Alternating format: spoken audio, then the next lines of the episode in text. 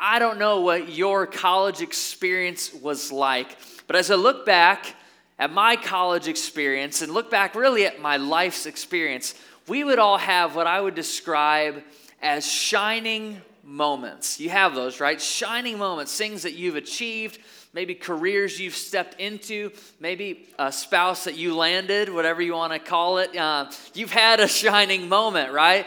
But I would venture to say that you have a list. Now, maybe it's similar length, maybe it's even longer of not so shining moments, right? Things that you're like, eh, I'm not very proud of that. I don't want a lot of people to know about that. I'm not going to give you examples of what those are because you all got them. I don't know you all super well, but I know that enough uh, to know you've got some not so shining moments. Well, I had a not so shining moment just a few years ago. A few years ago, my not so shining moment, I was literally laying in a crumpled heap in the front lawn of my college professor's house. Now, I'll rewind about five minutes why I was there. So, five minutes ago, my brothers and I had just finished a 12 hour roofing job. It went really well, no injuries, it looked great. And at the end of that, my two younger brothers kind of chimed in and said, Hey, we should race to the car. Now, I had two options in that case. If you're on a two story roof, you know, you can go down a ladder, or the other option, you can go down a ladder. And so they had an, a ladder at one end of this roof and a ladder at the other. So I've got two brothers. They both went opposite directions, but I knew there was secretly a third option. And this third option was there was a dumpster full of broken shingles just about two feet away from the roof where I was standing. And I decided, in all of my God given intelligence, my God given ability, my God given logical thinking skills that I should jump into the dumpster and then I would beat my brothers to the car, right? Well, you know how that story plays out. So I jumped into a dumpster full of broken shingles and it's basically like jumping 50 feet onto straight concrete. Like, I immediately, when I landed on that dumpster, knew something had gone terribly wrong. I had broken something, I didn't know what, I didn't want to use any non Christian words, so I just kind of like sat there and I was like, oh, that really hurts. Like it, it didn't feel good. I, that's not what I said in the moment, but it didn't hurt. It did hurt for sure. And so I decide, okay, I'm gonna make this right. I'm not, I can't be, can't be that bad. So I kind of climb out of the dumpster and then I jump back onto the front lawn. Again, I had to have broken something again because I just fell immediately down to the ground. My brothers are laughing hysterically. They could not believe that their older brother was so stupid, and I couldn't either in that moment. And so that happened. Go to the ER. I knew I couldn't walk and figured out that I had severely broken my right ankle. Now, all of you, again, are much smarter and wiser. You would never do something that dumb. Right? just making sure. Um, just confirming that before we move on. Right. You would never do something that dumb. And so I figured out the doctor said, hey, it would have been better if you had broken it cleanly, but you didn't. So it's going to be a long recovery. And to that, as a college student, I was like, yay, like I can't wait. And that next week, I had to travel for an entire summer I had to load trailers, unload trailers. I had to speak. I had to lead worship. I had to do a lot of physical activity. And so, like any smart college student did, I decided, ah, here's the guidelines for good recovery, but I'm not doing that. I'm, I'm just going to walk until it feels good. I'm going to keep making it happen. And to this day, no lie, I still have a very weak right ankle compared to my left. After some long runs, I'm still aware that something at some time was very broken. Something was very wrong. And you may not have broken a bone in your body, but you know what it's like to break something physical. And maybe that was a baseball in your living room that, that ended up in the wrong spot and somehow crashed the flower pot, or it was something outside, or you were really angry and broke a mirror, or, or like LeBron, punched a whiteboard, or something else weird like that. Uh, but for all of us, we know what it's like to break something. And the kind of immediate, like, ugh, like immediate cringe when you know something is broken. We all know that that's not just true when it comes to physical things, it's also true when it comes to relationships. When it comes to our own uh, marriages, there are things that we break all the time. When it comes to even sometimes our relationship with God, there are moments in which it feels broken. Maybe for you, it's the, the, the, stress of the next bill coming in, and your finances are broken. And so when you try to approach that, it's extremely overwhelming. It brings frustration, it brings stress. When you think about getting married again after having lived through a tough, broken marriage, it almost seems like, can I even do that? Can I even restart? When I, when I think about raising, when I'm thinking about raising more kids and the, the kids I have, I would describe as semi broken individuals, it feels overwhelming. But all of us, voluntarily in seasons of our life, have broken something. And at the core of those broken things, something that Scripture points to, and I want to define and talk about for the next few minutes. It's this whole idea that all of us live in a, a, a cycle of brokenness. And I don't know if you've picked this up, but in your life, every single broken thing has a ripple effect to the next broken thing. So for me, I didn't break another ankle, but immediately after I jumped into the dumpster, what did I do next? I decided to break it even worse and jump out of the dumpster, right?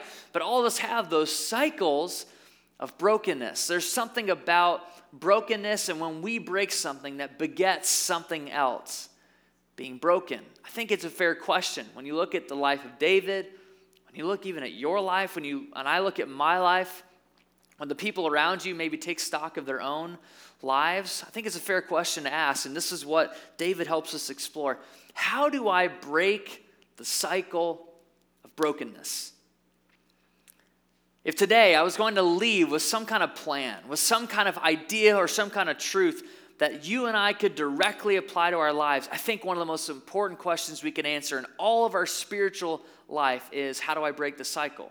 How do I break the cycle of brokenness? How do I break the cycle of voluntary or even habitual or patterns of sin in my own life? How do I break the cycle? Now, David, as compared to many of us, knows exactly what it's like to live in a cycle of brokenness. David had some extremely high shining moments, right? We talked about these. Uh, the moment where he's anointed king, he's a man after God's own heart. And then immediately after, he has some moments in which he's not so shining and his, his integrity is breached. He's not the kind of king that God expected or, or wanted him to even be. And he has some not so shining moments where the cycle of brokenness is repeated even in his own story. But David doesn't just have the ability to empathize with us, he actually gives us a way to break the cycle. To look at through the scriptures and through his own life story, how you and I, even today, no matter where you feel, whether you're really close to God right now or you feel really, really distant from him, you and I both can learn from David what it means to break the cycle. And so the story happens in which David is fighting against the Ammonites. And the Ammonites are kind of the rival tribe. It's kind of like Byron Center in Caledonia, if you will. You're like, oh, we got to take them out hardcore. Like, we're going to come after them. It's kind of the same thing. And there was just always the Israelites' chip on their shoulder, which is weird for me because I was I grew up in Caledonia. Now I live in Byron Center, and I don't know who to choose, but I'm going Bulldogs for today. So Bulldogs for, for today. And so they kind of had this relationship. The Israelites would push back the Ammonites, the Ammonites would push back the Israelites. It's just kind of this back and forth tug of war of sorts. But Israel was starting to, to gain some ground with the Ammonites. They were starting to take them out. And they began began this campaign that was extremely successful in wiping out the Ammonites. And right after that happens, they're about to do the final push. It's the springtime. They're ready, the conditions are set, and they're about to send out another troop to kind of wipe off the Ammonites from the face of the earth. But David doesn't go. David the king, who first and foremost, remember in this culture, the king was the military leader commander in chief was easily the most important thing. And so he stays back. And it's kind of peculiar because what happens next, what he breaks, kind of reveals something about his own heart, his own character, his own not so shining moment. And 2 Samuel 11, you've probably heard this story, or maybe you've even read this story. 2 Samuel 11, David is in a very high place in his palace. And you know, obviously, from medieval times, the castle or the palace would be very high up. It would be a vantage point in the entire city. So David is up there on this vantage point, and, below him would be some of the wealthier houses, some of the warriors, some of the people who were kind of highest up and, and elite in this area of Israel would be in the houses just dotted around below the palace. So David's sitting there on the palace. I don't know what's going through his head. I mean, he's probably thinking about is this war going okay? Am I actually going to wipe off the Ammonites? What am I going to have for lunch? I mean, all those very important questions were going through David's mind. He's up there in the palace, but he looks down. What does he see? He sees Bathsheba taking a bath, which is why I love her name. It's just ironic. Scripture's good that way. I don't know why they do that, but thank you, scripture writers. It was good. So she's down there. She's taking a bath. Now, first glance, you're like, come on. Like, what kind of lady goes to take a shower up on the roof? Like, seems to be promiscuous, a little bit exhibitionist, a little bit weird. Like, are you sure that that's in the Bible? And that's not at all what's happening in the story because David would have been at a high vantage point and this roof that he's literally having to intentionally look down upon, it wasn't easy to view. He had to actually look because roofs in that time had actual privacy walls. Because frequently, there's no indoor plumbing, there's not a nice raindrop shower, there's none of that kind of thing that we get to enjoy every time we go to Hampton Inn. Like, there's none of those things. And so, David is, is kind of intentionally looking He's intentionally seeking out this woman. He kind of knows, he maybe hears the water going, hears the basin being filled, or something like that. And, and, every month, when a woman had her cycle, they'd go up to the roof and they would cleanse themselves.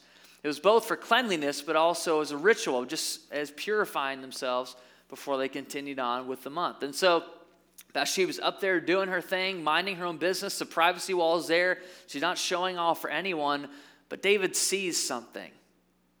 And David, in that moment, breaks something.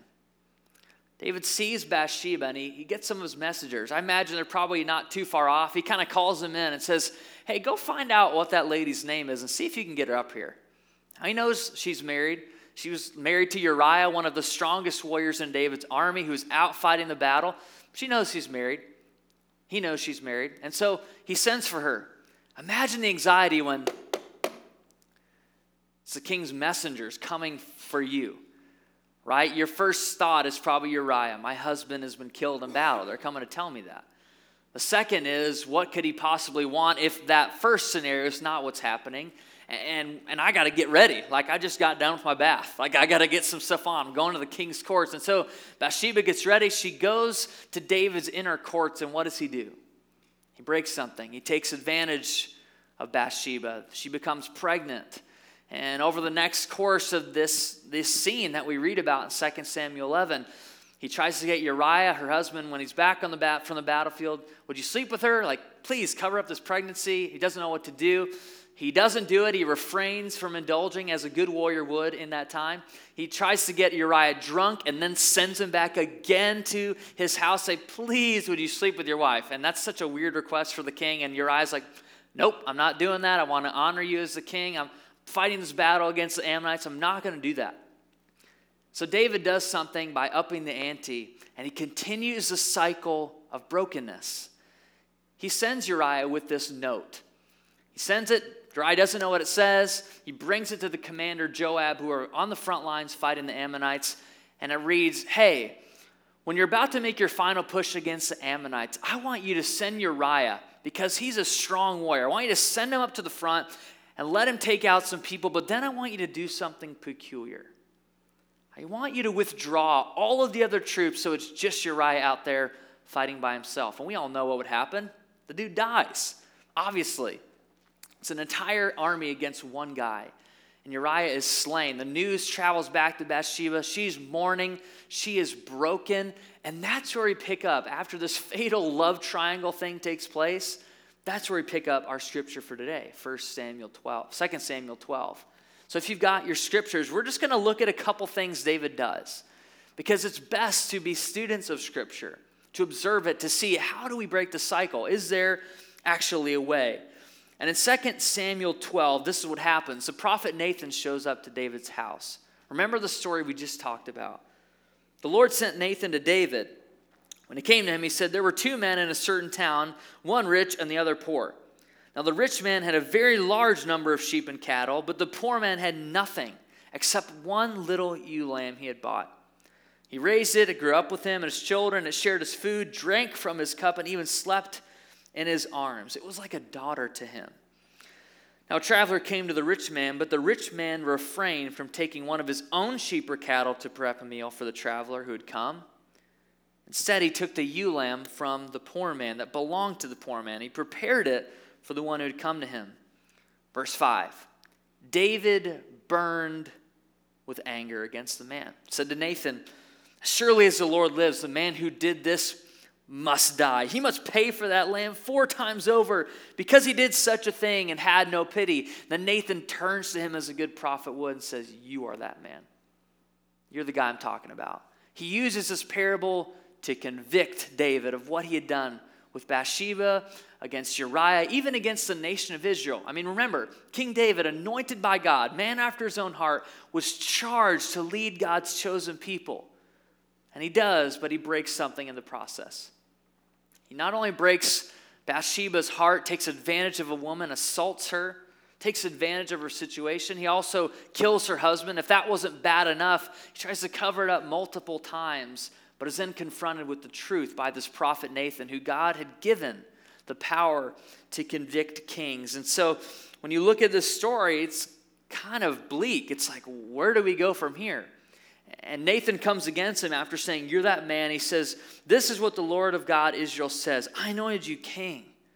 I delivered you from Saul. I mean, I, I did all these things. I set you up to win as the king, and instead you broke something. And God goes in to charge him and says, You're going to pay, you're going to have justice brought to your house because of what you'd done.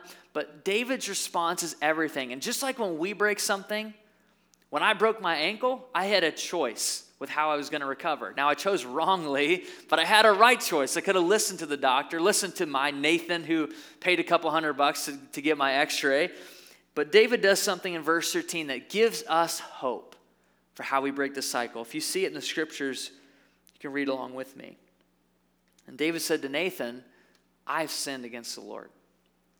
I've sinned. I've, I've done wrong. And not only does he recognize in his heart, probably, that Bathsheba is a victim, Uriah is obviously a victim, the nation of Israel, even Joab, and all the people involved in the story are, but primarily his offense was against God. I've sinned against the Lord. And Nathan uses that parable of the rich man, the poor man, and the sheep, and the, the hospitality, and all this kind of thing to convict David. But David was a pro at convicting people who had broken God's law. He often would have been brought cases just like the one we read about that Nathan brought him to kind of delineate, to figure out who's in the right, who's in the wrong, and how justice should be dealt. But he didn't think it was about him. He didn't think he was the one who had broken something. He didn't think he was the one who had done something wrong by violating Bathsheba, killing her husband, trying to cover it all up. But David's response is everything. And that's the hope for us. When you think about how do we break the cycle, that's the hope. David's response in verse 13 that he recognizes his sin. And Nathan replies, The Lord has taken away your sin. But it didn't work the other way around. Notice that.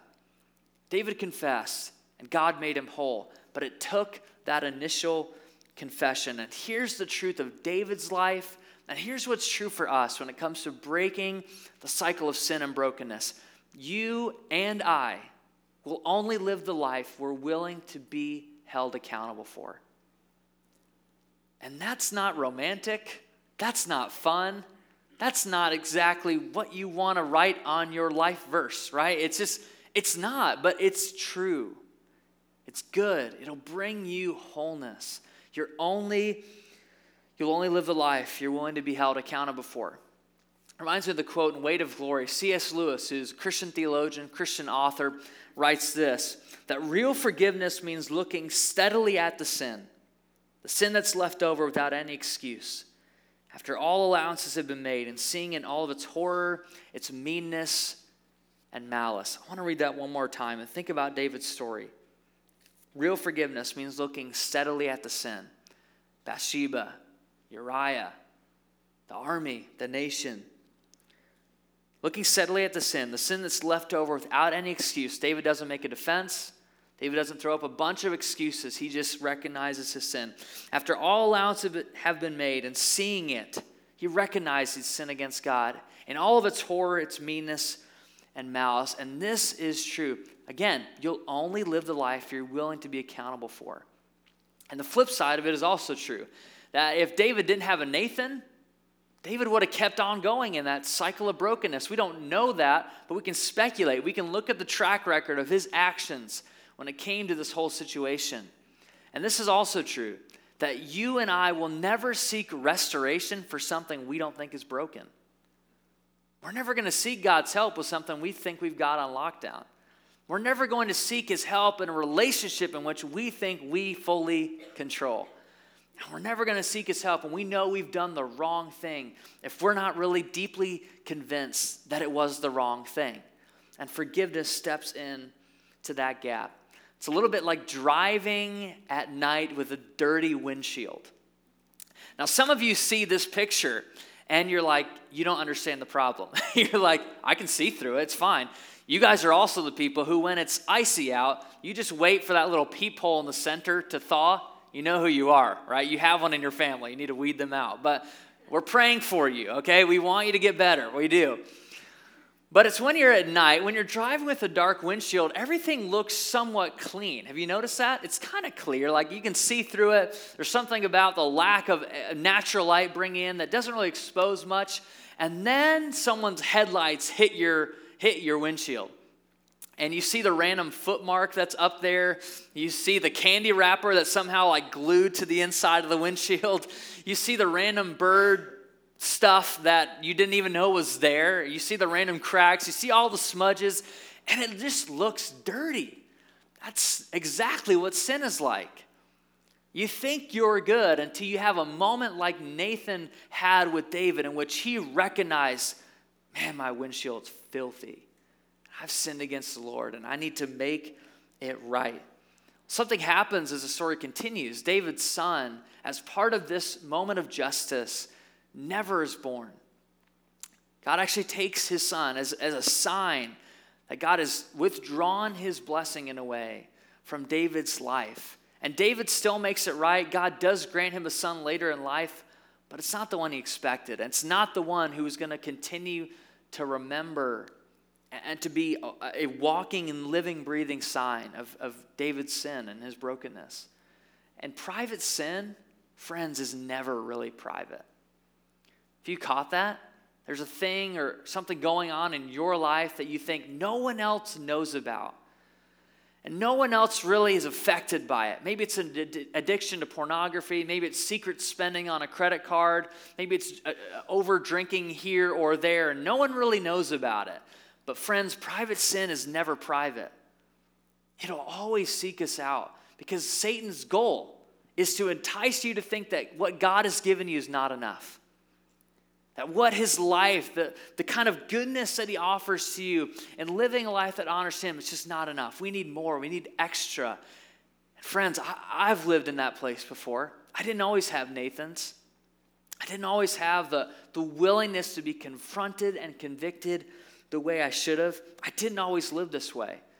But if you want to live this way, if you want to seek out a life that breaks the cycle of brokenness and is not just aware of sin and sees it when it happens, but is also aimed and destined to change your life in a way that it doesn't keep happening, a way that you break the cycle, here's what you can do.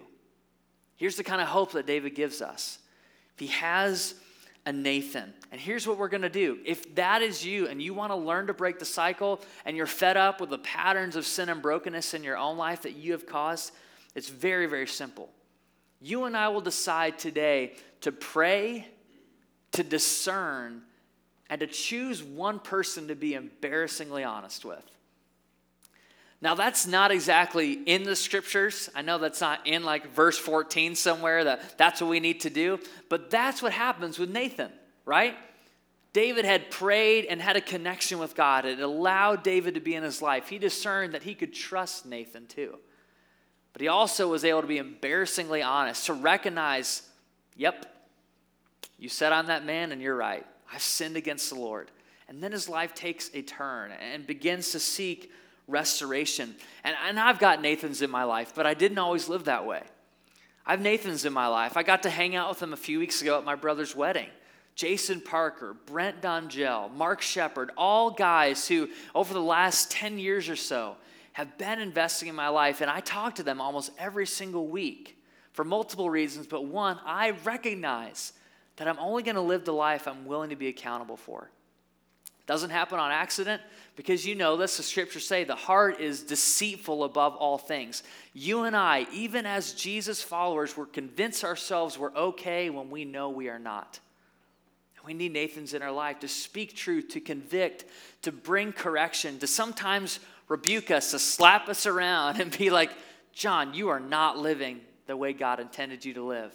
And I've had moments over the last seven, eight years in which I desperately needed Nathan's because I would have just tricked myself into thinking I'm good without them, that I don't need them, that, that I can figure out this life on my own. But what if David didn't have Nathan? Would we even be talking about this story, or would David's destiny and his dynasty just ran right into the ground? We don't know, but we can speculate that he probably would have missed out on God's best for him. And so, maybe that person's already in your mind. Maybe you don't need to pray and discern. You already know who that person is, but you need to choose to be embarrassingly honest with them, to open up your life, to be vulnerable. Maybe it's a person in this church, maybe it's a coworker. It's probably not your spouse. If I'm just being 100% honest with you, it probably doesn't need to be them. Guys, we don't need to share everything with that, and vice versa, right? There's things that, that we just relate better to in our own genders, and you probably need to lock into that. But all that to say, if you are willing to pray and discern and choose a person to be embarrassingly honest with, you will start to live the life that you can be, to, uh, be accountable for. Have you ever felt proud of your life? Have you ever felt like if everyone knew every secret, you would still be the same person? Because that's the kind of life of freedom God wants for you. That's the kind of freedom and open handed life that Jesus models throughout the scriptures. And so, not only will you pray, discern, and choose, you'll also meet with them. And maybe even meet with them in like the next week or two. Like you're just gonna make it a point to do that because you know it's important. You know you need Nathan's in your life to be embarrassingly honest with who will correct you in love. And that may not sound like the biggest moment of profound truth you've ever heard, but my ankle never fully recovered. And that is a big deal to me. I enjoy running, but there's some runs that I get at the end and I'm just, I'm in pain. I ran 50 miles last fall at one time. And at the end of that, I barely felt like I could keep going because of my right ankle. It's not because I didn't mentally feel like I could do it. It's not that I was starving hungry, although I did eat a massive Chipotle burrito after. It was pretty good. It was worth it. It was worth the 50 mile run. But, but I never fully recovered. And friends, I don't want that to happen to you. I don't want you to experience a life that never fully recovers, that walks with a limp spiritually, because I know that's not what God, God has for you. And if we take it seriously to live a life that we can be accountable for, if we pray and discern and choose a person like that, even when we break things, we will have a life that is known, that is loved, that's cared for, that's not just supported, but also able to be supportive, and is open to the Holy Spirit. It's open to God speaking into our life when we need to be corrected. And the converse is also true. If we don't choose that, if we choose to walk away, we choose to leave the, the story of David behind and say, nah, I'll figure it out. We are voluntarily signing up for a life that's full of chaos, that can be racked with pain, spiritually hurting, exhausted, fatigued, worried, closed off to the things of God, apathetic towards his mission in the world, not really caring about zero unchanged lives anymore because it doesn't fit our current season. Those kind of things are what's at stake. But, friends, I, I don't want that for you. I want a life for you that's open, that knows what it means to be held accountable, to be convicted and corrected, but like David, choose to seek transformation, for your life to be different, and for our lives to be different. And that's the goal. That's David's goal. If he was here, I trust that that's what he would say to you. Find someone and invest in that relationship deeply over many years and watch your life change. Let me pray for you, and then we're going to worship and respond. Jesus, we just ask today that you would make us aware. God, I just even sense on the stream that there are some very deeply rooted cycles of brokenness in all of us. God, I even confess in my life the, the moments in which I give into that and think I'm okay without a Nathan. I think I'm okay without your spirit comforting me, but also convicting me. And Lord, I just, on our behalf, I just confess that. Say, I'm sorry. Say that I need you so desperately. And God, I pray for these people. I pray for my friends here. I, I pray that you would help every single one of them, whether the desire is there today or desire will be there in months from now. I pray that you'd help them to pray, to discern, and to choose someone which they can be embarrassingly honest with, and that they'd actually meet with them in the next couple weeks so that we could see our own lives changed and see zero lives unchanged in the process.